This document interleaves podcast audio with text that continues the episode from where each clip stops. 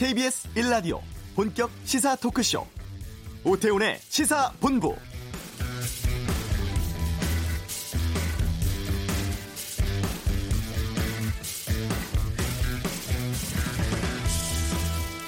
국지적인 폭우로 충청과 남부지방에 큰 피해가 우려되고 있습니다. 어제 지리산 주변에 400mm 가까운 폭우가 쏟아졌고 광주 비롯해서 호남, 영남 일부 지역에 300mm에 달하는 많은 비가 내렸는데요. 오늘은 대전과 세종, 충남 일부 지역에 천둥과 번개를 동반한 많은 비가 내리고 있습니다. 이곳 여의도에도 30분 전부터 폭우가 쏟아지고 있는데요. 이번 주 내내 한반도 곳곳에 국지성 폭우가 더 내린다고 하니까 비 피해 없도록 대비 단단히 하셔야겠습니다. 오태훈의 시사본부 잠시 후 대전 지역 연결해서 현재 비 피해 상황 짚어보겠고요. 이번 주 일요일에 바른미래당 전당대회가 있습니다. 당대표 도전하는 이준석 후보 잠시 후에 만나겠습니다.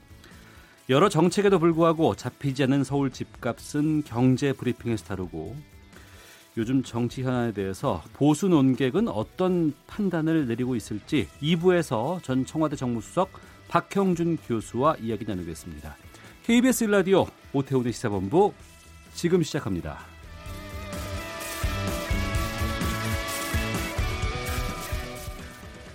네, 오후를 여는 당신이 꼭 알아야 할 이 시각 가장 핫한 뉴스 김기화 기자의 방금 뉴스 시간입니다. 김기화 기자 어서 오십시오. 안녕하세요. 네. 내년도 정부 예산안이 편성됐군요. 그렇습니다. 2019년도 예산안이 확정이 됐는데요. 오는 31일에 국회에 제출됩니다. 아, 오늘 오전에 청와대에서 국무회의를 통해서 결정이 된 건데요. 전체 예산 규모는 470조 5천억 원. 올해 예산보다 41조 7천억 원이 늘었습니다. 19.7% 늘어난 건데요. 9.7%. 네, 엄청 많이 늘어난 겁니다. 왜냐하면 2009년에 10.6% 오른 거 이후로는 2000년 이후 최고 수준의 증가율이기 때문입니다. 네.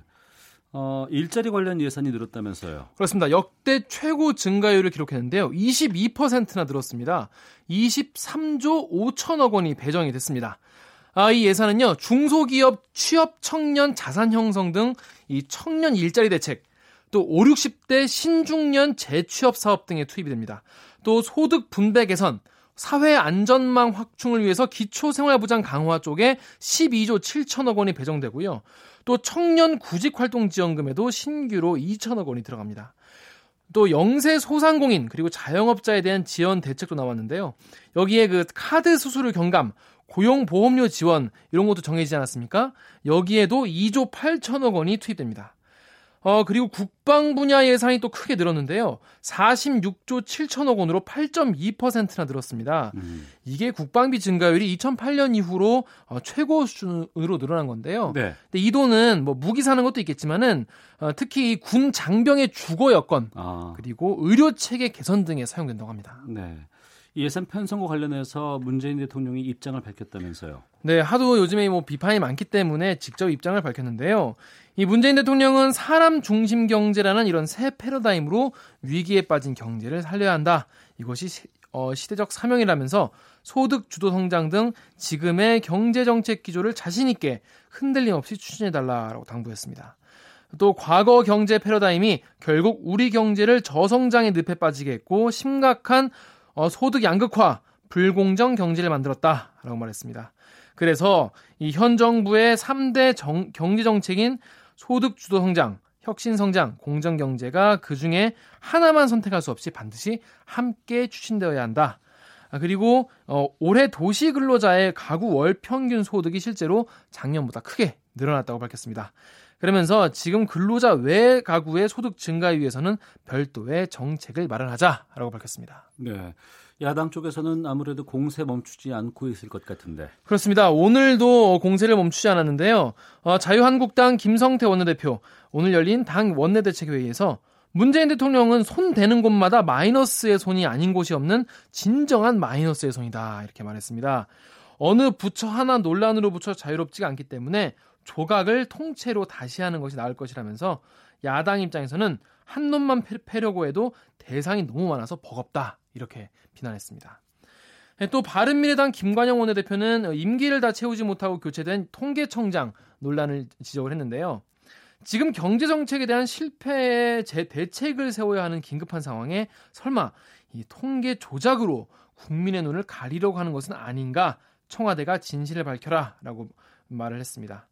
아, 그리고 지난 1분기 가계 동향 조사 표본에 문제가 있다라고 지적한 신임 어, 통계청장의 말이 맞다면 어, 국가경제정책의 기본이 되는 통계 작성에 심각한 오류가 있기 때문에 감사원 감사 혹은 국정조사도 필요하다라고 주장했습니다. 또 이어서 어, 김동연 부총리는 표본 오류가 있다는 것을 부정했는데 만약에 통계청 조사에 표본 오류가 없었다면 이번 인사는 문재인표 통계를 만들기 위한 의도로밖에 해석할 수 없다 이렇게 주장했습니다. 네. 국방부가 주한 일본 대사관의 무관을 불러서 항의하겠다고 했다는데 이 이유가 뭡니까? 이렇게 어, 타 타국의 어떤 뭐 대사나 무관 대사를 불러서 항의하는 것을 초치한다라고 하죠. 네. 네. 주로 외교부에서 많이 하는데요. 이번에는 국방부가 한 겁니다. 왜냐하면 일본 정부가 올해 방위 백서에 독도가 일본 땅이라는 내용을 포함했기 때문입니다. 국방부는 이 국방무관 초치 시기는 오늘 중으로 이루어질 것이라고 했는데요. 일본 정부가 오늘 가의, 그러니까 우리로 치면 국무회의인데요. 이걸 열어가지고 일본 고유 영토인 북방 영토 그리고 다케시마 독도인데 다케시마의 영토 문제가 여전히 미해결되어 있다라면서 어, 이런 내용을 담은 방위백서를 채택을 했기 때문입니다. 네. 2009년 쌍용차 노조 진압 당시 그 이명박 대통령이 직접 결정한 사안이라는 조사 결과 나왔어요? 어, 정확히 말하자면 이명박 대통령이 결정한 사안은 아니고요. 예. 이명박 청와대가 결정한 사안이다라고 밝혔습니다. 어. 예, 사유를 좀 이따 설명을 드릴 텐데요. 이 내용은 뭐냐면 일단 경찰청 인권 침해 사건 진상조사위원회가 6달간의 조사 끝에 내린 결론입니다. 당 이 경찰이 노조에 대해서 이 건에 대해 공직 사과하고 후속 조치 마련할 것을 권고했는데요.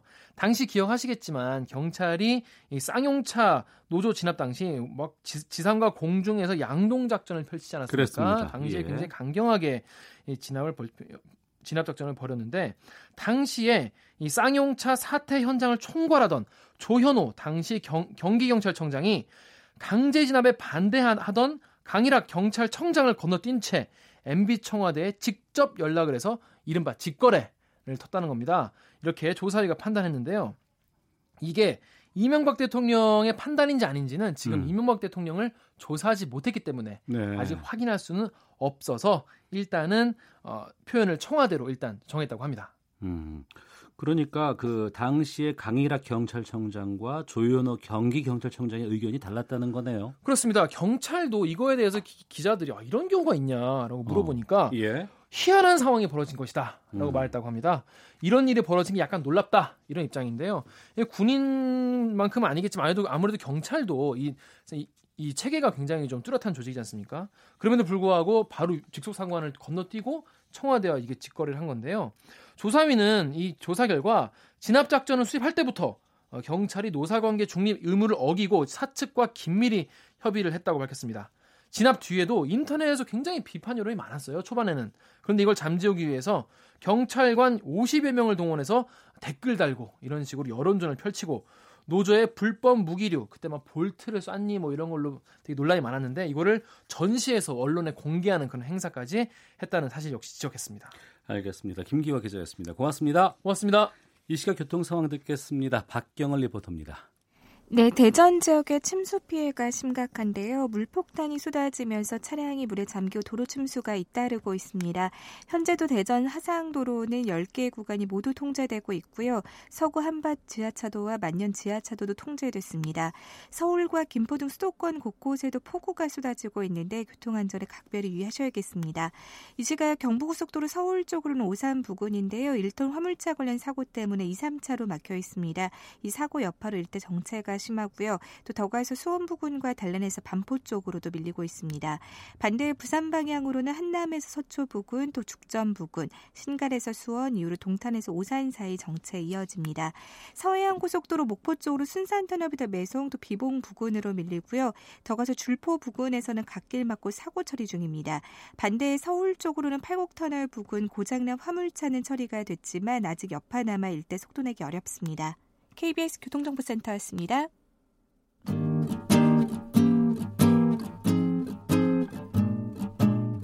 KBS 1라디오 오태훈의 시사본부 여러분의 참여로 더욱 풍성해집니다. 방송에 참여하고 싶으신 분은 문자 9730번으로 의견 보내주세요. 애플리케이션 콩과 마이케이는 무료입니다. 많은 참여 부탁드려요. 네, 바른미래당 전당대회가 5일 앞으로 다가왔습니다. 그리고 오늘부터 투표가 시작되는 상황이라고 하네요. 어제 하태경 후보를 만나봤고 오늘은 이준석 후보 만나서 말씀을 좀 나눠보겠습니다.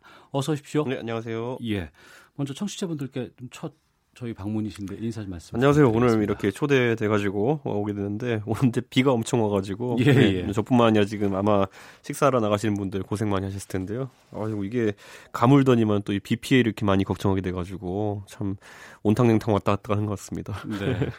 전당대회가 9월 2일 이번 주 일요일이죠? 예, 그렇습니다. 어. 근데 뭐 사실 투표는 그 전에 다 진행되고요. 예. 그때 이제 결과 발표만 있게 되는 것인데 음.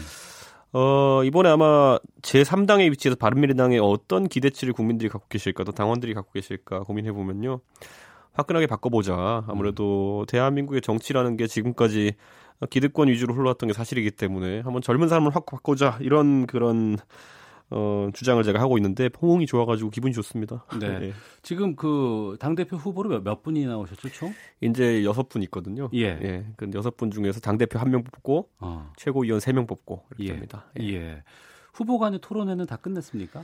예, 저희가 이번에 사실 바른정당이 과거에 그 남경필 지사랑 유승민 대표 이제 토론하는 것부터 시작해서 토론 정당 이미지가 강했기 때문에 음. 토론을 이번에 많이 하자고 해서 여덟 번 토론을 했거든요. 여덟 번이나 했어요? 예, 지역 돌면서도 하고 중앙에서도 하고 이랬는데 네. 뭐 보신 분도 있고 또 못 보신 분도 있겠지만은 어. 어 나름 뭐 방향을 놓고 치열하게 그런 다투는 그런 과정이 있었습니다. 예. 그러면 그 대표 선출 방식은 어떻게 돼요? 이제 1인 2표제예요. 한 사람이 두 명 찍어야 되거든요. 예, 예. 그 당원 중에 이제 책임 당원이라 하는 이제 당비 내시고 이런 분들은 50%의 이제 비중으로 이제 반영되고요. 예. 그리고 일반 당원은 25% 그리고 음. 국민 대상 여론 조사는 또 25% 이렇게 반영됩니다. 예. 1인 2표제라고 하면은 일반 나는 저 사람을 지지해라는 측면의 투표 사양이 있을 수도 있지만 네. 두 표기 때문에 좀 전략적이고 전술적인 것들이 좀 나타나지 않을까 싶기도 하거든요. 그렇죠. 그리고 1인 2표제 하에서는 대세론이라는 게 의미가 딱히 없습니다. 예. 아. 그러니까 그래서 왜냐하면 예전에도 저도 새누리당 시절에도 이 1인 2표제 겪어봤지만은 네. 뭐 결국에는 사람들이 인지도 위주로 이제 평가를 많이 하게 돼 있거든요. 음. 뭐 알아야 찍죠 우선. 네. 그러다 보니까 인지도 높은 휴, 후보들이 좀 유리한 게 1인 2표제다. 뭐 음. 이렇게 볼수 있을 것 같고요. 어 이번에 저희 당에 나온 이제 후보들 다 괜찮지만은 결국에는 국민의당계와 바른정당계 이렇게 나누는 분도 있는데요. 네. 그것도 저는 뭐 솔직히 말하면 투표에 영향을 줄 것이다 음. 이런 생각하고요. 좀 변수가 많은 그런 선거입니다. 네, 그렇군요. 좀 하나씩 보겠습니다. 지금 국회의원 경험은 없으시잖아요. 제가 두 번 낙선했습니다. 두 번 낙선. 예.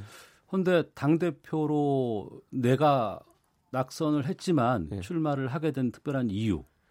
그러니까 저는 이런 생각을 하는 게 사람들이 이제 저한테 넌 어떻게 하- 그렇게 인지도도 있고 두 번 낙선했냐 그렇지만은 제가 이제 고향이 서울 상계동인데 음. 네, 네. 여기가 원래 보수 정당이 안 되는 곳입니다. 음. 근데 제 고향이니까 정정당당하게 그냥 출마를 하는 것이고 그리고 뭐 사실 쉽게 가려고 그랬으면 다른 길들이 있지 않았겠습니까? 네. 근데 그래서 제 스스로는 여기 대해서 뭐 아주 당당하고 뒤집어 말하면은 그 국회의원 어, 경험이 많은 분들 음. 또는 뭐 정당 경험이 많은 분들이 그럼 지금까지 당을 운영해가지고 잘했느냐 그랬을 때 솔직히 말하면 지지율도 그렇고 만족스럽지 못한 부분이 있거든요. 어. 저는 바른미래당이 이제 좀 똑똑한 사람들도 모여 있고 이러다 보니까 국민들의 기대치가 좀 있었을 거라 보거든요. 네. 근데 그 기대치에 부합하려면은 새로운 이야기를 해야 되고 음. 새로운 아젠다를 제시해야 되는데 저는 그거에 실패했다 보는 게 뭐냐면 저는 솔직히만 바른미래당 제가 있으면서 동서화합 얘기 안 나올 때 굉장히 짜증납니다. 음. 이 말이 뭐냐면 동서화합 하지 말자 이런 얘기가 아니라 네. 동서화합은 80년대, 70년대 겪으면서 지역 갈등이라는 걸 이제 극복하자는 취지에서 나온 것이고 노무현 대통령께서도 그 아젠다를 들고 나왔었는데 지금의 젊은 세대에게는 동서 화합보다 동서 갈등보다 더 심한 갈등들도 있고 그걸 정치권들이 좀 다뤄줬으면 하는 생각이 있는 거거든요. 어. 예를 들어 최근에 보면 경제적 계급 분화에 따라 가지고 이제는 광주하고 인터넷에 가보세요. 광주하고 대구 사람 안 싸웁니다. 네. 계급에 따라 경제 계급에 따라 가지고 싸우는 경우 많고 음. 또 최근엔 또 아주 이거 위험한데 남녀 갈등이 이제 불거지는 경우도 있거든요. 그러니까 이런 젠더 이슈라든지 이런 새로운 이슈들을 좀 바른미래당이 다뤄주면은 당명처럼 미래를 좀 바라보는 정당이 될 텐데 동서화합 정당 하겠다고 그 오- 아주 올드한 레토릭으로 영남과 호남의 결합 이런 거. 네. 그리고 또 해서 결과라도 좋으면 모르겠어요. 그런데 왔더니만 영남과 호남을 묶어 놓으니까 진짜 제대로 싸우는구나. 국민들이 본 게 그거거든요. 음. 그러니까 그런 구시대적인 관점으로 당을 운영해 가지고 어, 이 꼴이 났기 때문에 저는 완전 이제 새로 확 바꿔야 된다 이런 생각하고 있습니다. 네. 그 말씀에 반대되는 입장을 만약에 표한다고 하면 네. 어, 정치 경험이 별로 없는 것 같고 네. 그리고 좀 여러 가지 것들을 아우르는 음. 상황이 돼야 될 텐데 그게 아니고 혼자가 좀 이렇게 튀는 것 같다는 음. 느낌을 표현하시는 분들도 있을 것 같거든요. 네. 원래 젊은 사람이 무슨 얘기하면요, 싸, 싸가지 없다도 따라오고 뭘 몰라서 그런다라고 이야기하지만은 제가 예. 뭐 시사 방송에 나가서 이야기하는 걸 들으셨겠지만은 아주 뭐 비논리적으로 이야기하는 건 아닐 테고요. 음. 무엇보다도 새로운 아이디어들이 필요한 것이 아까 네. 제가 말했던 것처럼 아젠다도 지금 시대가 지금 2018년인데 지금 무슨 동서화합이 지금 그게 사회의 가장 중요한 문제가 아니잖아요 지금. 그런데 예. 그런 것들 당에 기치로 내걸고 이런 것 자체가 저는 음. 굉장히 착오적이다. 그런데 그분들은 3, 40년 동안 그거를 해오신 관성이 있기 때문에 어떤 자리에 네. 가든 그걸 하는 거거든요. 오히려 그걸 표출하고 이용했던 측면도 있, 아니 있죠. 그러니까요. 예, 그러니까 예. 젊은 세대가 과감하게 이걸 거부했을 때 변화가 음. 있을 수 있다. 음. 지금 우리나라에서 이제 뭐 경륜과 경험이라는 이야기 하지만은 저도 정치권 언저리에서 한 이제 7년쯤 있어 보는데 네. 경륜과 경험이라는 거요. 그 제가 뭐 몇 번 경험해 보니까 정치인들에 대해서 국민들이 싫어하는 것들. 뭐 음. 앞에서는 싸우는 척하고 뒤에서 가서는 형님 동생 뭐 술 마시기 뭐 이런 거 사실 필요 없는 경륜 경험인 것 같아요. 네. 그런데 그런 걸 강제하면서 저는 음. 이제 안 쏘려고 하는 게 뭐냐면요. 지금 이렇게 경륜 경험 쌓으라서 쌌잖아요. 나중에 가면 또 뭐라 그러냐면요. 너는 젊은 놈은 신선한 맛이 없어 이러면서 또 이제 또 반대로 이야기할 거거든요. 음. 저는 안 쏟고 이제 제가 가는 스타일대로 가려고 합니다. 예. 알겠습니다. 그 안철수 전 대표가 최근 기자에게 포착된 영상이 공개가 됐어요. 네. 안철수 대표에 대해서 비난을 크게 했다고 하는데 그 이유에 대해서 좀 말씀해 주세요. 아, 이게 진짜 당황스러운 일인 게요. 바른미래당이 이제 어 솔직히 지금 상태까지 온 거는 아젠다 발굴도 약간 좀 실패한 게 있었지만은 무엇보다 당을 운영하는 방식이 있어 가지고 특정 대선 주자의 팬클럽처럼 이제 운영됐다 이런 아. 비판이 좀 있거든요. 근데 예. 저는 타당하다 보고요. 예. 지금 보면은 뭐 안심 논란 이런 거 음. 내가 봤을 때는 아주 뭐 구태적인 모습이고 안철수 대표가 뭐 지금 뭐 본인이 비자 문제나 이런 것 때문에 이제 어 선거 끝나고 두 달 지금 열흘이 지났는데도 못 가고 있다 이렇게 표현했는데 비자 문제요? 뭐 유학 비자 나오는데 시간 걸리고 이래 가지고 아. 지금 아직 안, 아직 안 간 거다 이렇게 이야기하는데 솔직히 말씀드리면 옛날에 김대중 대통령께서도 대선 지고 이제 은퇴 선언 하신 다음에 영국에 가서 공부하셨는데 그때 그분은 가는데 한 달 정도밖에 안 걸렸어요. 그러니까 사실 어떤 절차적인 문제라기보다는 하필이면 전당대회 있는 주까지 한국에 머무른다는 거는 결국에는 음. 선거에 어느 정도 영향을 끼치려는 의도가 아니냐. 네. 그렇게 볼 수 있는 건데 아니 그럼 기자 보고 만나가지고 그 정정당당하게 이야기하면 되는 거지 그걸 쫓기듯이 이렇게 내려간다는 것 자체는 제 음. 생각에는 아주 뭐랄까요 왜 이런 일이 벌어질까 그리고 예. 전당대회라는 건 당의 가치를 놓고 이제 어 벌어지는 그런 이벤트인데 왜 누가 계단을 뛰어내려가니 이런 거 일을 만들어 가지고 이런 음. 쪽으로 집, 예, 시선이 집중되게 만드는가 저는 이게 자꾸 이런 실수가 반복되는 거는 개인의 처신에 문제가 있다 이렇게 좀 봅니다. 예, 선거 영향 말씀을 하셨는데 네. 어제인가요? 그 전 국민의당의 박주원 최고위원이 이런 말을 냈습니다. 네. 이번 당대표 경선에서 안심 논란은 필요 없다. 안심은 이미 손 후보로 정해져 있다. 아, 손학규 후보를 지지한다는 입장처럼 들리는데 이건 어떻게 보십니까? 저는 선거 막판에 이런 게 근데 이분, 이분 이 손학규 후보를 지지하는 건 또 아닌 것 같은 게 예. 당원 명부를 손학규 대표 측으로 뭐 이렇게 선관위원이나 아니면 당직자들이 유출한 정황을 갖고 있다는 취지로 이야기했어요. 어. 그러니까 후보 사퇴해라 이런 입장이거든요. 자기 예, 손 예. 후보 쪽에다가. 그러니까 저는 어. 이게 뭐 선거 막판을 두고는 이제 확인할 수 없는 주장들이 나오긴 하지만은 또이 음. 박지원 최고위원이 정당의 최고위원까지 지낸 분이고 하기 때문에 뭐 증거를 확보하고 있다라고 말씀하셨기 때문에 그러면 선거 전에 당당하게 이제 좀 밝히고 도대체 어떤 아, 불합리한 지원이나 아니면은 안심 몰아주기 같은 것들이 있었는지 알면은 당원들이 투표에 참가하기 참 좋을 텐데 네. 그 부분은 아직까지 나오지 않은 것 같아가지고 뭐 좀 저는 판단을 보려고 있습니다. 예. 십상시 논란 제거 제기를 하셨는데 네. 십상시가 누구예요?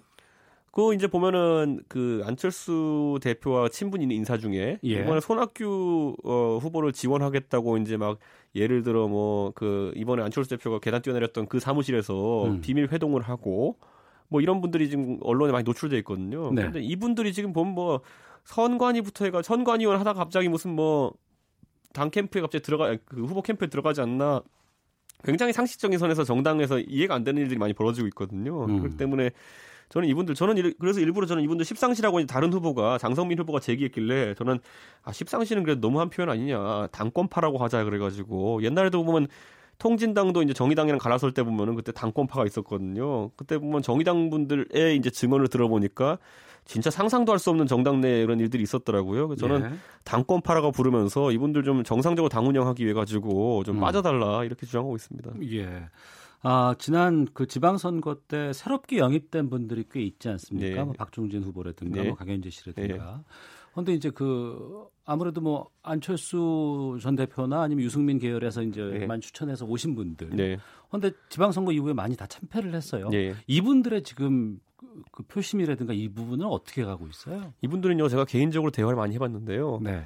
본인들이 진짜 지역에서 열심히 했던 분들이고, 음. 한데 하필이면 왜 거기서 말도 안 되는 공천 파동을 일으키고 막 이래가지고 중앙당에서 도움은 못 줄 망정 네. 이렇게 다 후보들 마음에 상처를 주고 어떤 분은 병원 신세 지시다가 이제 돌아가신 분도 있어요. 아 그래요? 네, 그러니까 저는 이게 굉장히 근데 이 공천 파동 일으켰던 사람이 누굽니까? 국민들 누구나 알고 있지만은 갑자기 뜬금없이 튀어나와가지고 서울시장 후보가 국회의원 이 사람 공천 줬으면 좋겠다 이런 사람 안철수 대표 아닙니까? 그리고 갑자기 뭐 선대위원장 하다가 내가 송파를 나가겠다 이런 사람 누굽니까? 손학규 선대위원장 아닙니까? 이분들이 책임을 져야 될 위치에 있는 분들이 지금 선거 이렇게 개입하는 모습을 보인다든지 아니면은 안심 논란이 이렇게 발생하고 음. 또 손학규 후보는 뭐 제가 여기 대해서 뭐 혹시 나갔던 후보들한테 유감 표명하실 생각 있냐 그러니까 뭐 굉장히 주저하시더라고요 보니까 음. 저는 이런 걸 보면서 결국 아까 경험과 경륜이라는 얘기를 제가 했는데 네. 정치권에 경험과 경륜이 있는 분들이 만약 원로로서 역할을 하시려면은 이런 것부터 성찰하는 사실 좀 보여주시는 게 이제 따라온 후배들한테 귀감이 되지 않을까. 그런데 뭐 지난 선거 때 보면은 그 난장판 있었던 게 이제 세 달도 안 됐는데 다 이제 입싹 씻고 이렇게 하신다는 거는 전 이해가 안 갑니다, 도대체. 네. 예. 지난 지방선거에서 여당이 압승을 했습니다. 네. 그 이후에 이제 대통령 지지율과 여당 지지율도 좀 많이 빠지고 있는데 네. 이게 자유한국당이나 바른미래당으로 가지는 않고 있는 느낌이에요. 네. 이건 왜 그렇다고 보세요? 저는 결국에는요, 지금 기성정 치권 전체가 이제 비토당하고 있는 것 아닌가. 결국에는 뭐 보수 세력도 심판당했고 이제 좀 있으면 이 이념적 진보 세력 지금 문재인 정부가 대변하고 있는 이분들도 비톨 당할 가능성이 있다. 그랬을 음. 때는 이게 과거에 프랑스가 겪었던 거니 마크롱 뽑으면서 결국에는 제3의 길이라는 것들 국민들이 바라보기 시작할 거고 네. 원래 우리나라 정치는 정권 교체와 세대 교체가 반복적으로 일어납니다. 아 네. 그래요? 네, 그렇죠. 그러니까 근데 이제 정권 교체는 한번 해봤는데 국민들이 만족하지 못하니까 세대 교체가 한번 나올 수도 있다. 음. 이런 생각하면서 저는 정치권이 긴장해야 된다. 지금 야권 지지율 이렇게 안 오르는 거는요. 제가 봤을 땐 그 시대적 트렌드를 무시하고 있기 때문이다. 네. 지금 보면 뭐 이해찬 대표가 무슨 뭐 올드보이의 당선 이렇게 해가지고 미화하는 부분도 사람들이 있는데 음. 이해찬 대표가 가진 이념적 경직성이라는 걸 봤을 때 민주당이 이제 어, 좀 어려움을 겪을 가능성이 좀 있다 보거든요. 네. 그랬을 때 굳이 이쪽에서 그러면 손바닥을 또다시 올드보이로 마주쳐야 되느냐. 저는 그런 전략 자체가 애초에 야권에서도 발상의 전환이 필요하다. 네, 그런 생각 좀 하게 됩니다. 네, 세대 교체에 대해서 말씀하셨는데 네. 어, 이준석 후보가 당 대표가 된다면 네. 앞으로 바른 미래당이라든가 보수의 재편을 어떻게 계획하고 있는지. 우선요, 이게 이제 그 민주당 같은 경우도 지금 청년 세대가 정치권에 진입하지 못하는 이유 중에 하나가 뭐냐면요. 17대 총선 때 이제 노무현 대통령 탄핵 이후에 열린우리당이 소위 말하는 탄도리들 배출하면서 어, 지금 586 세대를 하는 분들이 대거 배출됐어요, 국회의원으로. 근데 이분들이 자신들의 능력치보다 많은 의석수를 점하고 있다 보니까 그 밑에 있는 후배들이 진출을 못 합니다. 그분들이 이미 50대가 됐음에도 불구하고. 그러니까 이 인구 구조에서 항아리형 인구 구조를 만들어 놓은 거예요. 밑에 음. 치고 올라가기 힘들게. 근데 이분들이 또 당내에서 숫자는 많다 보니까 당내 선거하면 다 이깁니다. 원내대표 선거 같은 거 우상호 원식 계속 이기잖아요, 보면은. 그러니까 이런 걸 보면서 결국에는 이분들이 나중에 위로 그러니까 뭐 더 큰 정치라면 올라가는 게 아닌 이상 중간에서 그 지형을 점유하면서 그 젊은 세대의 진출을 어렵게 할 것이다. 이게 지금 민당에 있는 정치인들이 겪는 현실이고요. 예. 저는 이제 바른미래당 같은 경우에는 아까 말했던 항아리정 인구 구조보다는 밑에 이제 젊은 세대가 이제 탄탄해지는 그런 구조를 만들어야 된다. 자유한국당은 거의 역삼각형이에요. 위에 보면은 예. 그렇기 때문에 저는 여기에 바른미래당의 미래가 있다. 그래서 이게 아마 새로운 보수 정치의 시작이 아닐까 생각하게 됩니다. 알겠습니다. 네. 자 지금까지 바른미래당의 이준석 당대표 후보와 함께 말씀 나눴고요. 저희가 한정된 방송 시간으로 인해서 어, 모든 후보를 다 접촉하지는 않았습니다. 유력한 후보들만 인터뷰 요청을 드렸고 손학규 후보 쪽에서는 인터뷰에 응하지 않았음을 여러분께 공지해드리겠습니다. 자, 오늘 이준석 후보 말씀 고맙습니다. 네, 감사합니다. 헤드라인 뉴스입니다. 금융당국이 최근 주택시장 불안과 관련해 임대사업자 대출과 전세대출을 집중 점검합니다. 금융위는 오늘 김용범 부위원장 주재로 금감원과 각 금융협회 관계자들이 참석한 가운데 주택시장 안정을 위한 가계부채 관리 점검회의를 열고 이같이 밝혔습니다. 오늘부터 이틀 동안 추석열차 승차권 예매가 진행됩니다. 정부가 추석을 앞두고 성수품 물가 안정을 위해 가격 강세가 이어지는 배추와 물을 집중적으로 방출하기로 했습니다.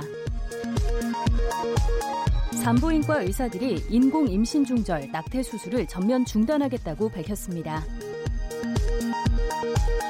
지난 2009년 경찰의 쌍용차 노조 진압 작전은 당시 청와대가 직접 승인하고 이뤄진 일이라는 경찰청의 진상조사 결과가 나왔습니다.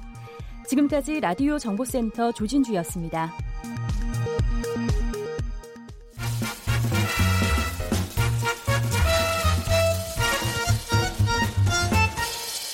오태훈의 시사 본부. 한 주간의 경제 이슈를 알기 쉽고 재미나게 풀어보는 시간 시사본부 경제브리핑. 참 좋은 경제연구소 이인철 소장과 함께 서울 집값에 대해서 이야기 나눠보겠습니다. 어서 오십시오. 예, 안녕하세요. 예. 아, 827 부동산 대책 발표를 또 했습니다. 예. 서울 집값이 지금 문제인데 얼마나 올랐고 왜 이렇게 오르는지 좀 배경부터 말씀해 주세요. 사실 거래는 거의 잘 되지 않고 있습니다. 네. 가격만 이제 뛰는 좀 이례적인 상황인데요. 이 지난달 서울 아파트 거래량을 보면 한 5,800건 정도가 거래가 됐는데 최근 5년 평균의 42% 넘게 줄어든 거예요. 많이 줄었네요. 그렇습니다. 예. 그러니까 이제 매물 한두 개가 나와 있으면 그게 거래가 되면 바로 호가가 올라 버리는 음. 그런 현상이 나타나고 있는데 어, KB 국민은행의 이 기준을에 따라서 20일 기준 서울 지역의 아파트 매매 가격은 일주일 만에 0.72%가 올랐는데요. 이게 글로벌 금융위기 이후 2008년 4월 이후 가장 높습니다. 특히나 용산구가 일주일 만에 1.72% 올랐고요. 네. 영등포구가 1.36% 올랐습니다. 음. 이 정부가 이제 이렇게 서울 집값 왜 이렇게 오르느냐 이유를 크게 어제 세 가지로 분석을 하고 있더라고요. 예. 우선 정부가 처음으로 아 서울 공급 부족에 대한 우려가 있구나 네. 이 부분. 두 번째가 그 사실은 이 1,100조 원이 넘는 이 유동성 마땅한 투자자를 찾지 못한 이갈 투기 데가 없는 돈이 많다. 맞습니다. 투자금이 계속해서 유비되고 있구나. 그리고 세 번째가 서울시가 최근에 발표했던 용산 여의도 개발 계획과 같은 것들이 복합적으로 작용한 게 아니냐라는 건데요. 대부분 맞는 분석이라고 봅니다. 예. 그 박원순 서울시장은 용산 여의도 개발 계획 전면 보류했잖아요. 맞습니다. 그래도 계속 상승세는 유지되고 있어요? 맞습니다. 지금 827 대책 하루 전이었습니다. 서울시가 용산과 여의도 개발 계획을 전면 이 보류하겠다라고 밝혔죠. 예. 어, 지난달이었습니다. 박 시장이 싱가포르를 방문해서 그 자리에서 뭐라고 얘기를 했냐면 여의도를 신도시급으로 재개발하고 용산의 철길은 지하화한 뒤에 그 위에다가 대형 공장, 광장, 뭐 전시 공간, 쇼핑몰을 짓겠다라는 구상을 밝혔습니다. 이 때문에 뭐 이들 지역의 집값이 급등했을 뿐만이 아니라 다른 지역 아파트 값도 크게 뛰었습니다.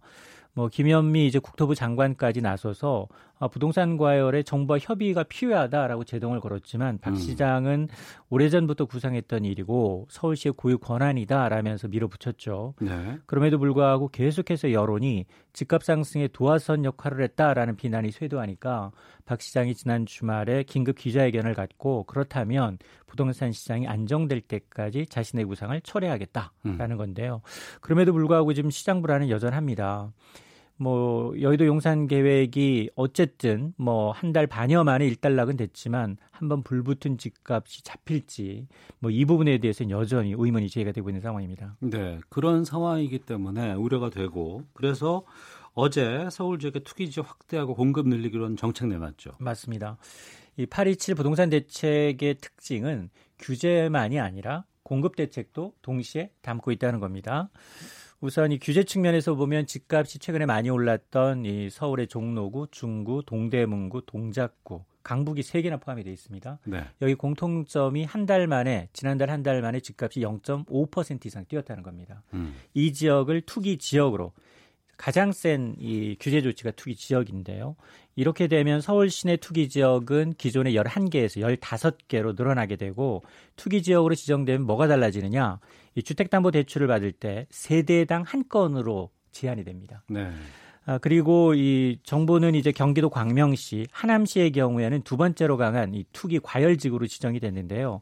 이렇게 되면 금융 규제 받습니다. 음. 그리고 재건축 조합원의 사고 파는 게 금지가 되고 또 3억 원 이상 주택 거래할 경우에는 자금 조달 어떻게 할 건지 계획서를 의무적으로 제출을 해야 합니다.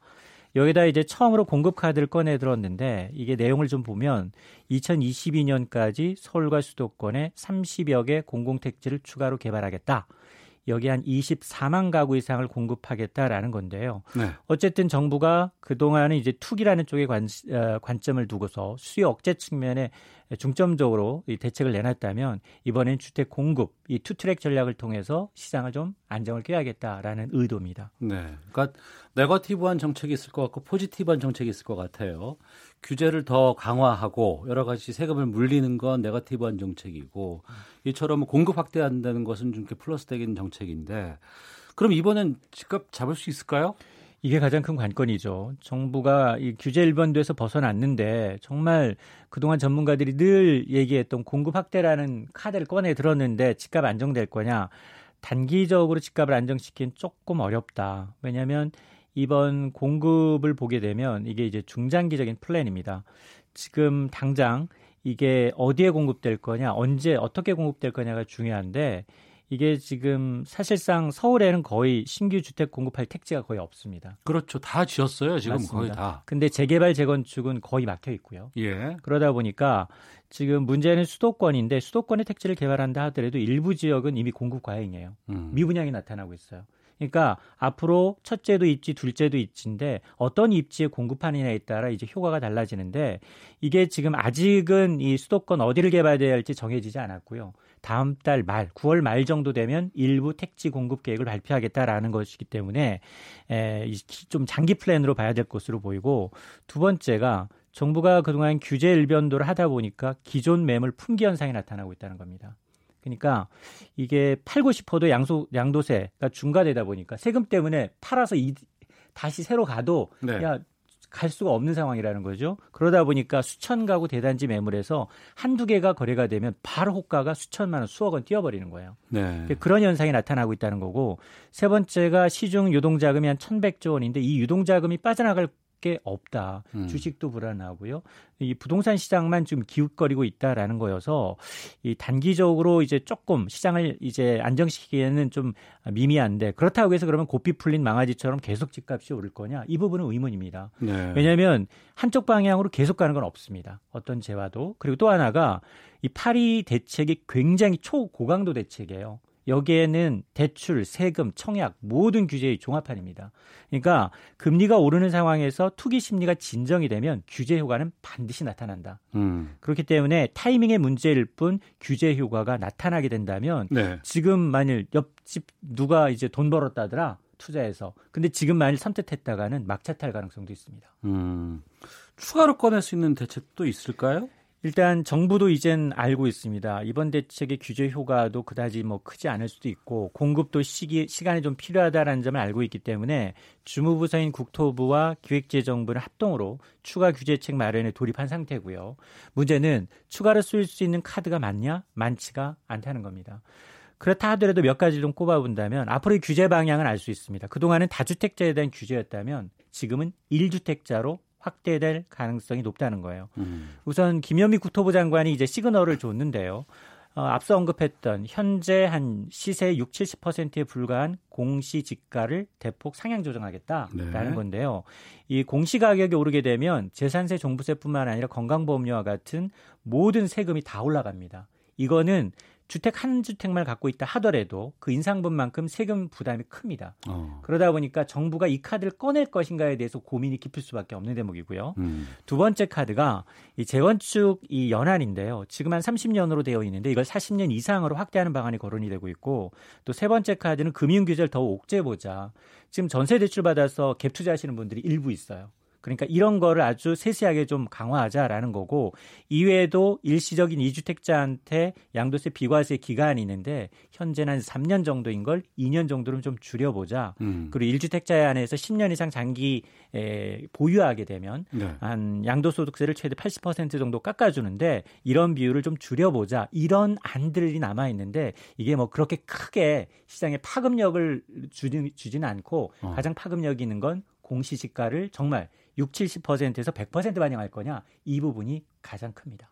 김현미 장관이 취임하고 나서 이제 부동산 집값 잡겠다고 여러 가지 노력들 기울이고 의지도 표명을 했습니다. 그런데 지금 집값은 안 잡히고 서울 집값은 계속 상승하고 있고 또 지역에서는 집값 떨어져서 난리라고 얘기를 하거든요. 고민이 많을 것 같아요. 맞습니다. 지금 딱히 이제 내놓을 만한 대책도 없고 그렇다고 해서 지금 양극화는 더 심해지고 있고요. 특히나 지방이 문제거든요.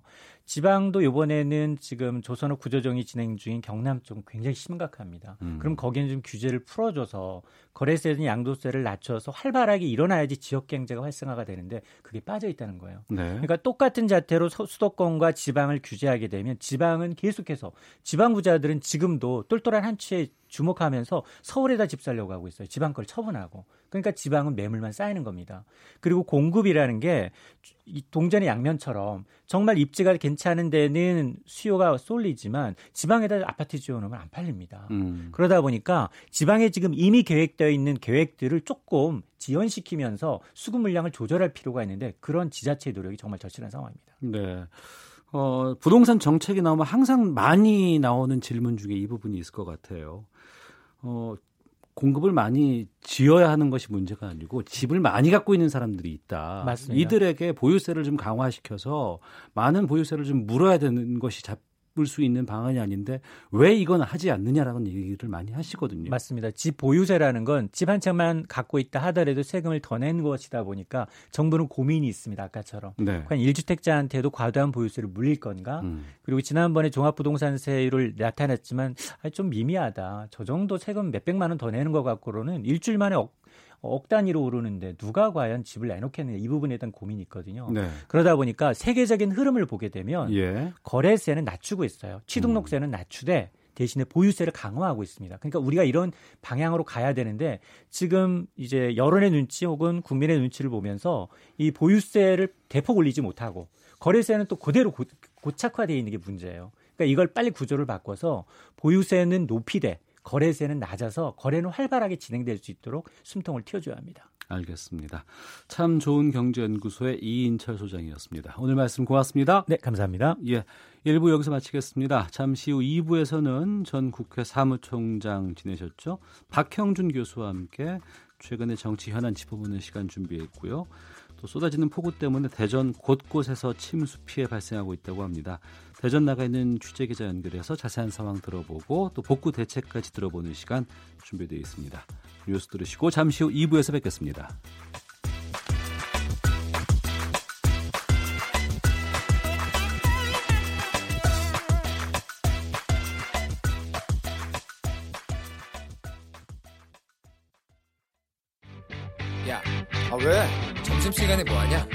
자야지. 야, 그러지 말고 이거 한번 들어봐. 아, 뭔데? 지금 당장 라디오를 켜봐. 나른한 오후 깨울 시사 토크쇼.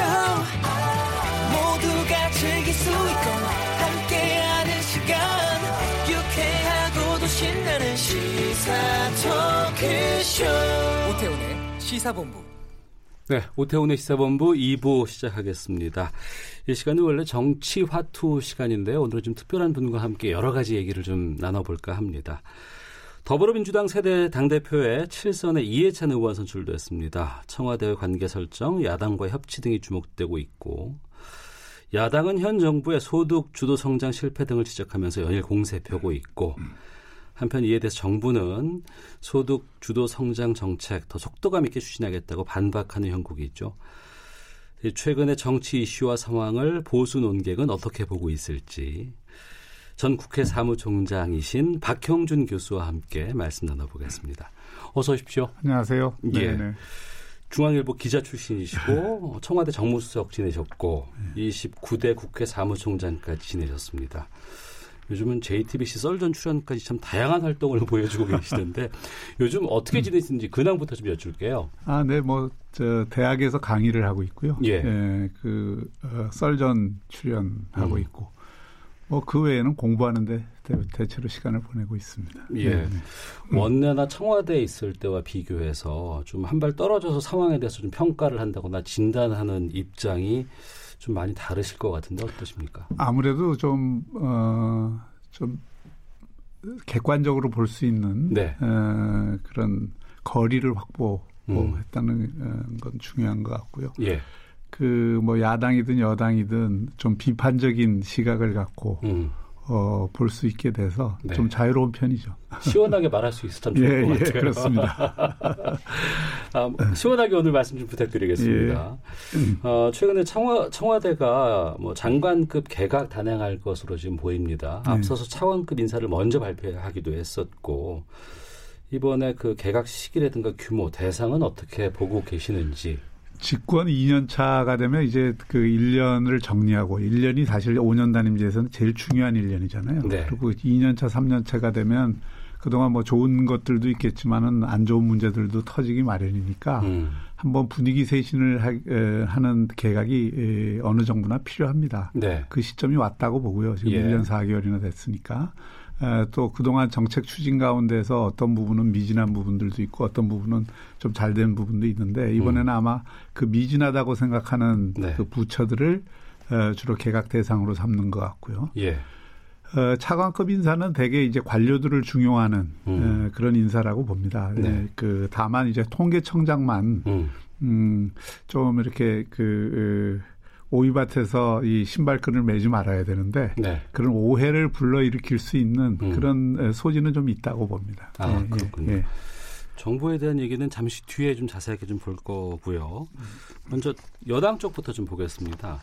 칠선의 이해찬 의원이 신임 민주당 당대표로 선출이 됐는데 뭐 이변은 없었다는 평가가 나오고 있고 어떻게 보셨는지. 예, 원래 그 이해찬 에, 대표가 에, 출마하느냐 안 하느냐가 이번 전당대회 간전을 하는 데는 제일 중요한 예, 요소였고요. 그래서 이해찬이냐 아니냐 이 에, 이거였고 결국 어, 당대표 출마를 한 다음에는 대세론이 쭉 관찰되었다고 봐야죠. 예.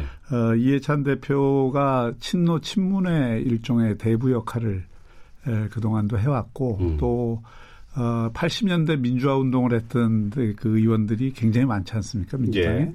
그 의원들한테는 상당히 그 어, 오랜 인간관계나 또는 음. 뭐 이런 그 어, 네트워크가 아주 두텁죠. 네. 그래서 어, 당 대표로서 상당히 포괄적인 세력 기반을 가진 당 대표고 굉장히 힘센 당 대표가 될수 있겠다 이렇게 생각을 합니다. 그러니까 일부에서는 화합보다는 방금 말씀하신 힘센 대표 이미지가 좀 강하지 않냐 라는 얘기들을 하거든요. 어, 힘센 대표라는 게 긍정적인 의미도 있고 좀 부정적인 의미도 있을 텐데 저는 예. 뭐 긍정적인 의미가 일단은 좀 더 커 보여요. 왜냐하면 이 당청 관계에 있어서 지난 1년은 너무 청와대 주도로 모든 일들이 이루어지다 보니까 예. 당이 잘 안 보였거든요. 예, 예. 근데 이제 2년 차, 3년 차는 이런 그 주요 과제들을 입법으로 해야 되는 음. 측면들이 많이 있고 그렇기 때문에 어느 때보다도 이 그 당이 좀 주도적인 역할을 하면서 여야 협상을 이끌고 가야 되는데 네. 그런 의미에서 수평적인 당청 관계를 만들고 당의 존재감을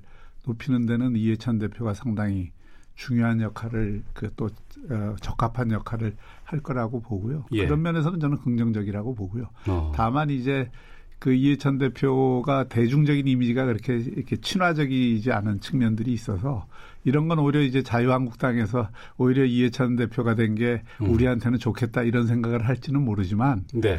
저는 개인적으로 이 자유한국당이나 야당들이 상당히 긴장을 해야 될 거라고 봅니다. 왜냐하면 이해찬 대표 개인의 능력이나 판단력 그리고 예. 정치 경험이 지금 정치권의 누구보다도 음. 이그 어, 어, 강하거든요. 예. 네, 그래서 어, 아마 이분이 뭐 바깥에서 보는 것처럼 무조건 뭐 강성 일변대로 어, 가지 않으리라고 봅니다. 훨, 음. 훨씬 더 그런 강성 이미지하고는 다른 유연성을 발휘할 네. 소지가 있다고 저는 생각하죠. 예. 그런 의미에서는 더불어민주당으로서는 좋은 선장을 만났다 이렇게 어. 저는 생각합니다. 예.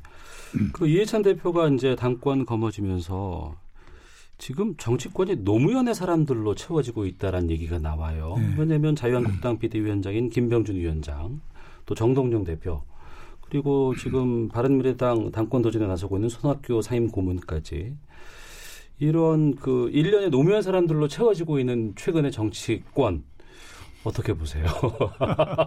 좀 우연일까요? 아이러니? 아이러니한 일이죠. 예. 예, 그, 그, 그만큼 어떤 의미에서는 한국 정치가 새로운 사람들을 키워내지 못하고 있다. 네. 아, 이거를 반증하는 거고요. 음. 어, 오- 뭐 이런 소위 말해서 올드보이들이 그래도 정치를 오래 경험했기 때문에 그 오랜 경륜을 가지고 협치를 하는 데에는 에, 어, 도움이 될 수 있을 것 같고요. 예. 그러나 정치권 전체를 보면은 우리나라가 다른 나라에 비해서도 정말 세대 교체가 안 되는 어. 에, 그 정치 예. 현실이거든요. 그래서 어, 그 한국의 정당들이 정말 새로운 인물들을 키워내는데 에, 게으르거나 아, 또는 능력이 없거나 어. 아, 그런 의미에서 우리 정당 문화를 상당히 바꿔야 된다는 거를 알려주는 하나의 그, 어, 그 지표이기도 하죠. 예. 음.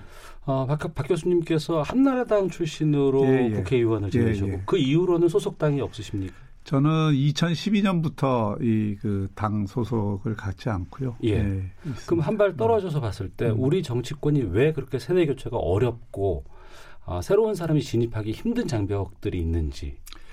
그건 기득권 구조죠. 예. 어, 그 결국은 지금 우리 정당은 전부 국회의원 중심의 정당, 에, 그리고 이제 선거 정당 체제로 돼 있는데 네.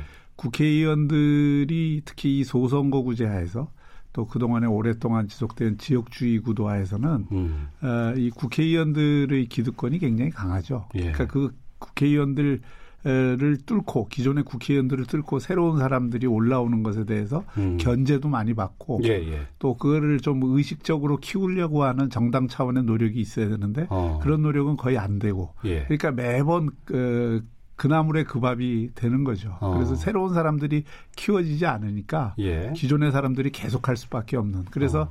제가 보기에는 80년대 이후에 그 키워진 사람들이 지금도 어, 그 한국 정치를 에, 지배하고 있는 게 현실이죠. 예. YS 때 오히려 그런 새, YS DJ 때는 새로운 인물들을 좀 음. 발탁을 해서 네네. 어, 그 키우는 문화들이 있었는데 그 뒤로는 그게 굉장히 약해졌다고 봐야죠. 어, 국회의원들에 대한 특권들을 좀 내려놓자고 국민들이 요구하는 이유도 거기에 있지 않을까 싶어요. 그리고 또 하나 이제 문제는 뭐 여당보다도 지금 야당이 좀 그런 부분은 심각한데 지난 세 번의 공천을 하면서 네. 어 이게 파벌 위주의 공천 음. 그리고 개파 위주의 공천 그리고 충성심 위주의 공천을 하다 보니까 에, 이게 그 국회의원의 그 정치적 능력이나 이 정책과 관련된 여러 가지 자질들이 예, 그 검증되지 않은 상태에서 줄 음. 잘 쓰면은 다 국회의원이 되는 이런 풍토가 있었잖아요. 네. 그러다 보니까 이제 그 현재 국회의원들 가운데에서 정말 정치력으로 이렇게 승부를 보는 그런 인물들이 굉장히 적고 음. 상당히 어떤 면에서는 보신주의 또는 좀 더 나쁘게 말하면 좀 이기주의적인 태도를 갖는 이 정치인들이 많이 이, 그, 어, 생겼다고 봐요. 네. 그래서 그게 여야를 막론하고 그런 에, 위에서 키우지 않은 탓도 있지만 새로 국회의원이나 새로운 정치를 하려고 하는 분들 가운데 그런 대담한 에, 용기를 가진 또 정치력을 가진 또 어, 국가나 공적인 영역에 대한 도덕적 열정을 가진 이런 인물들이 어, 좀 적다. 어, 이것도 어, 그 어, 문제의 근원이죠. 그 패단이 뭐 여야 막론화 다 있겠습니다만 극명하게 드러나는 것이 바로 자유한국당이 아닌가 네. 싶어요. 어, 그렇기 때문에 이제 비대위원장을 이제 새롭게 영입을 해서 지금 꾸려나가고 있는데 음. 지금의 한국당 김병준 호의 상황은 어떻게 보고 계시는지요? 어, 초기에 안착을 하는 데는 어느 정도 어. 이그 성공을 한 것 같습니다. 예. 그러니까 당에 뿌리가 없는 분이 와서 일단은 아, 그 소위 에, 그분이 말하는 마이크를 잡고 담론을 가지고 일단 이그 안정감을 주고 또 어, 여, 어, 지금 정부 여당에 대해서도 일정한 정치적 각을 국가주의라든지 이런 그 담론을 제기함으로써 어, 그 관심을 모으고 또 당내도 어느 정도 이 수습을 하고 이런 점은 좋은 점 같은데 네. 이 정도로는 국민들이 만족하지 않죠. 음. 어, 그게 문제죠. 이제 네.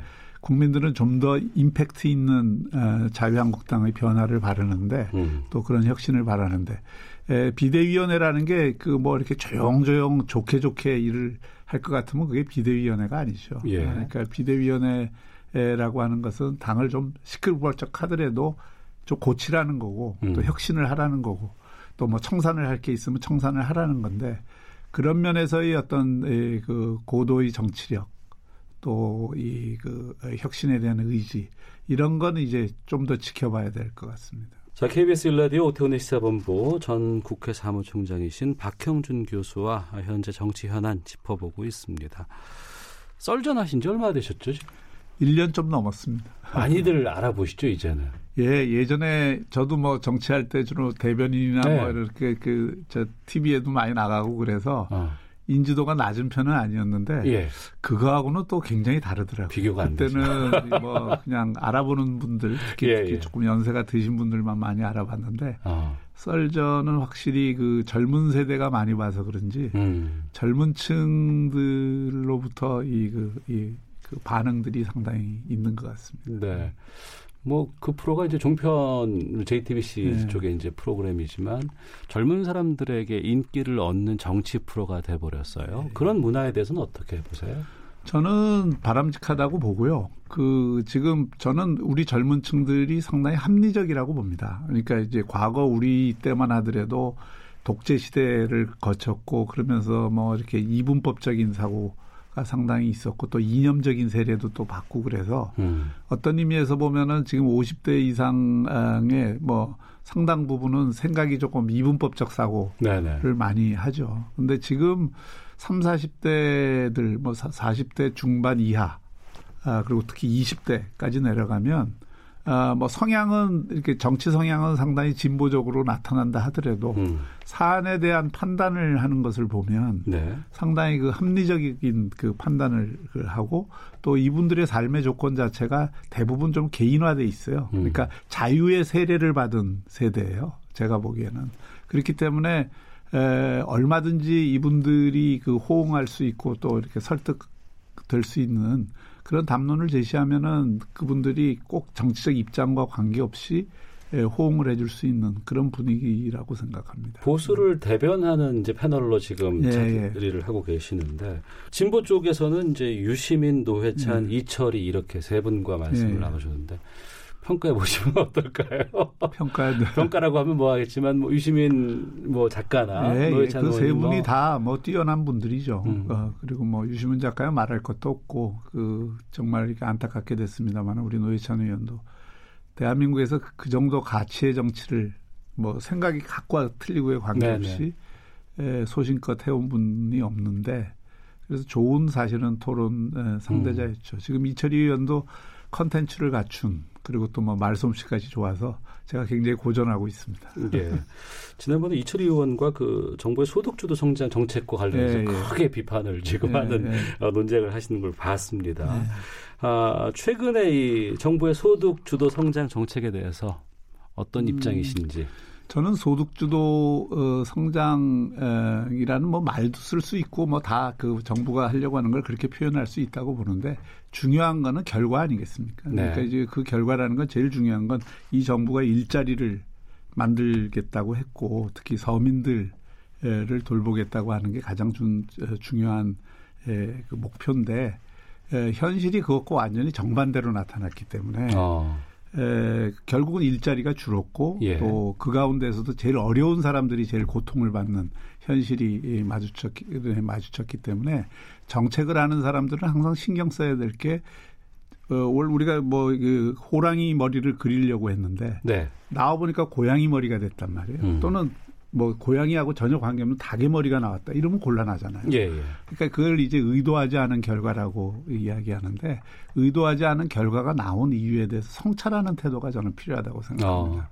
에, 물론 지금 그 문재인 정부가 그 소득주도 성장을 자칫 뭐 폐기하는 것처럼 보이면 지지층으로부터도 그 비판을 받을 소지가 있기 때문에 그거를 견제해 나간다 이런 입장을 취하고 있습니다만은 네. 정치적으로는 이해가 되지만 사실은 음. 정책 수준에서는 지금 점검하고 어, 새롭게 다듬었고 또는 고쳐야 될 것들이 저는 대단히 많다고 생각해요. 네. 뭐, 뭐 성장 정책이라고 그 표현이 돼 있으면 음. 뭐든지 그게 성장을 끌어와야 되거든요. 예. 근데 이제 소득을 뭐 임금 주도가 됐든 소득 주도가 됐든 그걸 과속을 해서 특히 시장에서의 생산성을 넘는 임금 상승은 시장에서의 부작용과 교란 작용을 더 크게 한다는 게 지금 결과로 나타난 거기 때문에 음. 어떻게 하면은 이제 그 일자리를 만드는 주체인 기업들이 일자리를 제대로 만들 수 있게 그 환경을 만들 것이냐.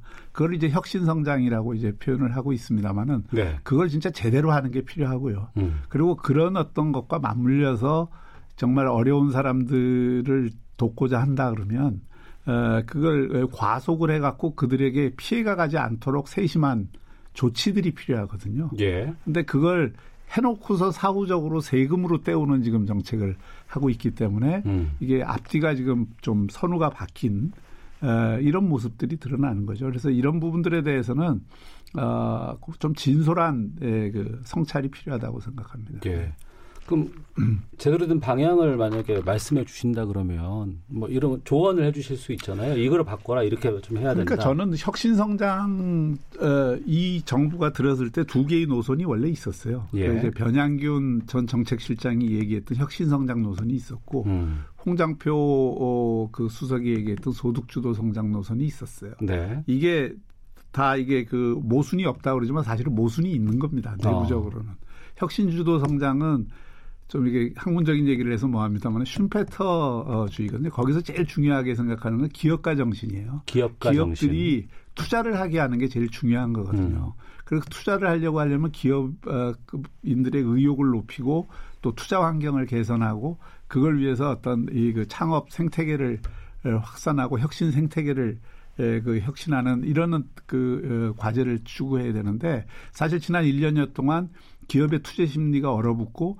기업가들이 뭔가 옥죄인다고 생각을 하고 그러면서 뭐 우리나라 같이 개방 경제에서는 외국에 나갈 에, 기업들은 외국에 나가버리고 국내에선 투자를 안 하고 돈은 잠겨 있고 지금 이게 일자리 창출 안 되는 가장 큰 요인이거든요. 예. 이걸 이제 풀려고 하는 노력을 제대로 해서 이걸 음. 풀면 이걸 제대로 풀면은 지금 하려고 하는 소득주도 성장 그거는 제가 보기에는 성장 정책이라기보다는 분배 정책인데 그 분배 정책도 힘을 어느 정도 받게 되죠. 음. 근데 이 혁신 성장의 노선이 관철이 안 되면 소득주도 성장은 허공에 뜨는 거예요. 네. 그걸로는 성장이 안 됩니다. 음. 그 더구나 우리 같이 수출주도형 경제에서는 어, 임금을 지나치게 올리면 일단은 경쟁력도 약화되고 또 이 기업의 입장에서는 비용 부담이 커지니까 그런 부분에 대해서 이 그 소극적으로 대응할 수밖에 없거든요. 예. 일자리를 적극적으로 창출을 할 수가 없는 거죠. 음.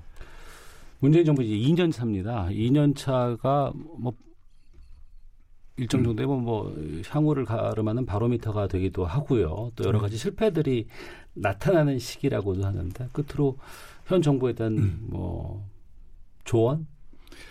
저는 그 지금 한국 경제나 그 우리는 대한민국 전체를 둘러싼 어, 여러 여건들이 녹록치 않다고 생각하거든요. 예. 곳곳에서 지금 위험 요인들이 예, 많아지고 있기 때문에 경제적으로도 그렇고 뭐 안보 어, 차원 또는 뭐 국제 관계 차원에서도 그렇고 어, 이런 부분에 대해서 그좀 우리 사회의 저 집단지성을 모으려고 하는 노력을 에, 더 많이 하시는 게 좋을 것 같고 어. 그렇게 해서 정말 협치를 좀 보여줘야 됩니다. 네. 음, 그러니까 물론 지지층으로부터는 그게 좀 물에 물 탄 듯 술에 술 탄 듯 좀 약해 보일 수 있어도 국정을 운영하는 대통령이나 이 그 정권 담당 세력이 길게 보면 그게 에, 제대로 평가를 받는 일이다. 음. 노무현 대통령이 그 당시에 여러 가지 그 한계가 있음에도 불구하고 한미 FTA나 뭐 이런 어떤 주요 과제들을 그 진영론을 넘어서 갖고 추진을 했던 그런 것에서 좀 배울 필요가 있다고 생각을 합니다. 네. 알겠습니다. 자, 전 국회 사무총장이신 박형준 교수와 함께 오늘 말씀 나눠봤습니다. 오늘 말씀 고맙습니다. 감사합니다. 헤드라인 뉴스입니다. 오늘 확정된 내년도 예산안과 관련해 문재인 대통령은 소득 주도 성장을 뒷받침하기 위한 예산이 대폭 반영됐다며 현재 정부 경제 정책 기조를 흔들림 없이 추진하겠다는 뜻을 재확인했습니다. 일본 정부가 올해 방위백서에서 독도가 일본 영토라는 억지 주장을 14년째 반복했습니다. 일본 정부는 오늘 가기를 열어 이런 내용을 담은 올해 방위백서를 채택했습니다. 트럼프 미국 대통령이 마이크 폼페이오 국무장관의 북한 방문 계획을 전격 취소한 것은 북한에서 날아온 한 장의 편지 때문이었다고 워싱턴 포스트가 보도했습니다. 한미 외교장관이 폼페이오 장관의 방북 취소와 관련해 최종적이고 완전하게 검증된 북한의 비핵화 목표를 재확인하고 비핵화 때까지 압박 유지 기조에 뜻을 모았다고 미 국무부가 밝혔습니다. 정부가 4.27 판문점 선언의 원만한 이행을 위해 내년 남북협력기금 규모를 올해보다 14.3% 증가한 1조 1천억 원 수준으로 편성했습니다. 지금까지 라디오 정보센터 조진주였습니다. 이어서 기상청의 강혜종 씨입니다. 네, 오늘의 미세먼지 정보입니다. 오늘 강수의 세정 효과로 대기는 청정하겠습니다. 서울의 시간 평균 농도는 1세제곱미터당 13 마이크로그램, 울산 39 마이크로그램 기록 중입니다. 이 시간 서울의 빗줄기가 강해지고 있는데요. 비구름의 중심 영역이 충청도, 경기 남부 쪽에 있습니다. 약간 올라온 편인데 일부 중부와 경북 북부에는 호우특보가 발효 중입니다. 이들 지역으로는 시간당 20mm 정도의 장대비 수준으로 내리고 있는데요.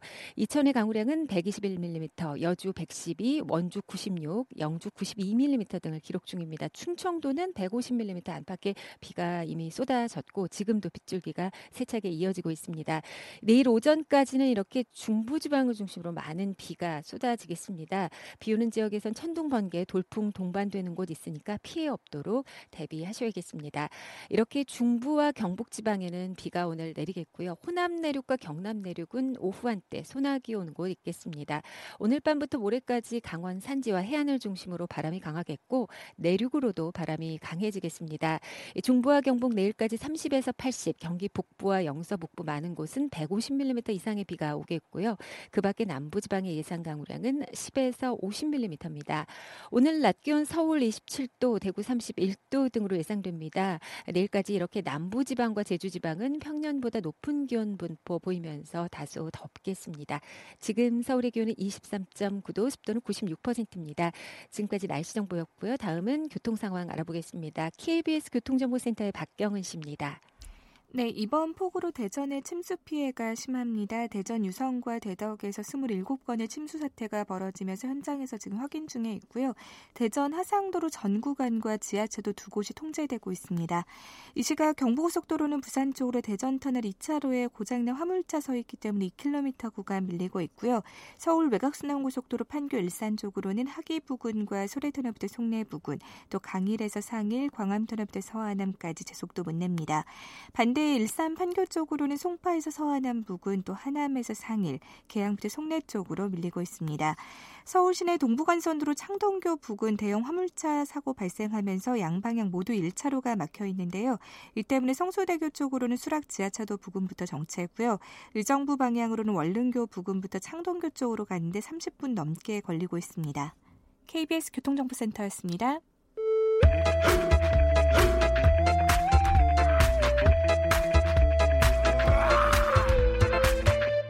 오태우래 시사 본부.